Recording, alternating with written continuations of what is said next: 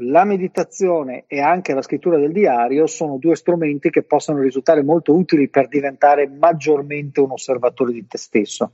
Uscire un po' da questi automatismi per cui non ti accorgi di niente, le ore scorrono super veloci, una giornata segue l'altra e non ci si ferma mai, serve anche per cominciare a capire appunto come tratti te stesso, come ti parli, perché sai, poi da questi meccanismi scattano i comportamenti, cioè la ragione per cui poi una persona non ha uno stile di vita sano spesso è perché non si vuole bene, non volendosi bene non si parla con il tono di una persona che si vuole bene.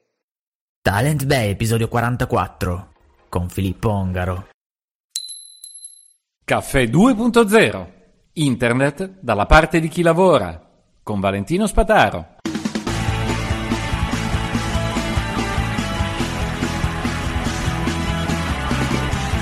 Buongiorno, parliamo un po' di hardware perché mi sono imbattuto in una serie di, di, video su YouTube che parlano di vari aspetti hardware. Io sto cercando qualche eh, videocamera a 4K, poi seguendo i suggerimenti di YouTube immediatamente mi sono venuti fuori un altro paio di cosette interessanti. Ora, quando si compra qualcosa su internet, probabilmente la prima cosa che si pensa è Amazon, la seconda è YouTube perché se compri qualcosa vuoi sentire o vedere qualcuno che ha fatto la recensione di questo oggetto, vuoi vedere cosa ne pensa, come te lo spiega e quant'altro. Se è un oggetto chiaramente fisico vuoi vederlo proprio.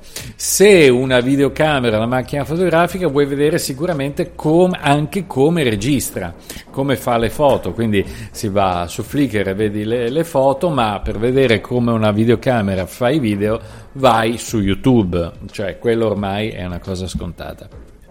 Bene, stavo cercando le videocamere 4K.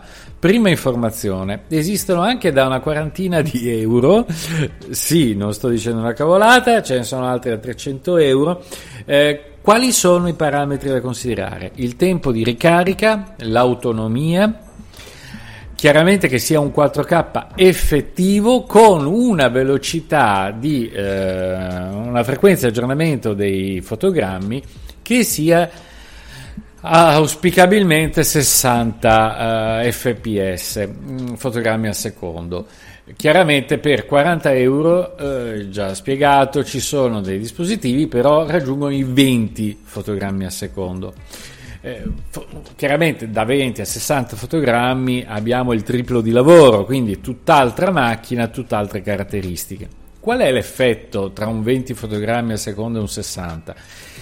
E nel movimento. Quindi, se la risoluzione 4K è buona e la definizione è buona eh, non solo perché è un 4K, ma anche l'ottica è buona e restituisce quindi delle luci buone, dei colori buoni, un'alta definizione, se però c'è una scena di alto movimento, probabilmente perderemo dei pezzi. Quindi o si vede allungato e quindi sfocato, anche se non è sfocato, ma proprio perché è un po' più lento, eh, oppure eh, vedremo questa sensazione di malessere perché poi sostanzialmente avere un 20 fotogrammi al secondo significa anche mettere molto più in evidenza i bruschi salti. Se già disturbano senza stabilizzatore, abbassando la frequenza di, dei fotogrammi diventa ancora peggio.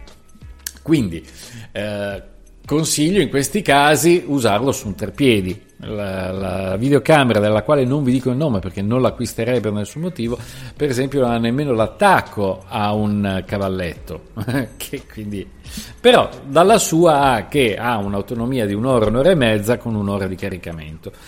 Eh, poi manca qualsiasi altra cosa. Comunque c'è un display touch per configurarla, quindi è abbastanza. Ha, ha, i suoi numeri, insomma. Viene spiegato che si può usare una cosa del genere quando uno va, per esempio, sul. Eh, sul come si chiamano questi qua? Mannaggia me con skateboard elettrici ancora non, non l'ha mai fatto in vita sua, quindi rischia di cadere e romperlo meglio 40 euro che una telecamera 4K veramente costosa, però c'è bisogno anche di uno stabilizzatore, ok? Quindi qualcosa eh, si, si perde. Allora, Dovete sapere che eh, ho dovuto interrompere qua il podcast perché il muratore ha cominciato a trapanare il muro vicino, il telefono ha cominciato a squillare all'impazzata e quindi ho dovuto tirare il remi in barca e fermare l'episodio. Meglio perché l'argomento era concluso, ma vi lascio col sapore di parlare degli skateboard elettrici in un secondo momento nel prossimo podcast, probabilmente domani. A tutti alla prossima!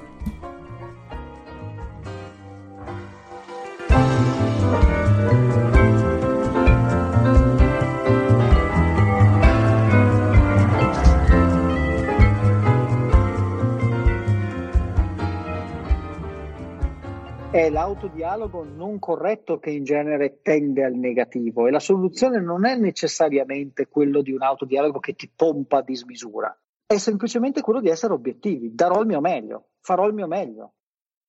Talent Bay, episodio 44, con Filippo Ongaro. Trovate il podcast Talent Bay a thetalentbay.com oppure cercando Talent Bay sul client preferito per ascoltare podcast.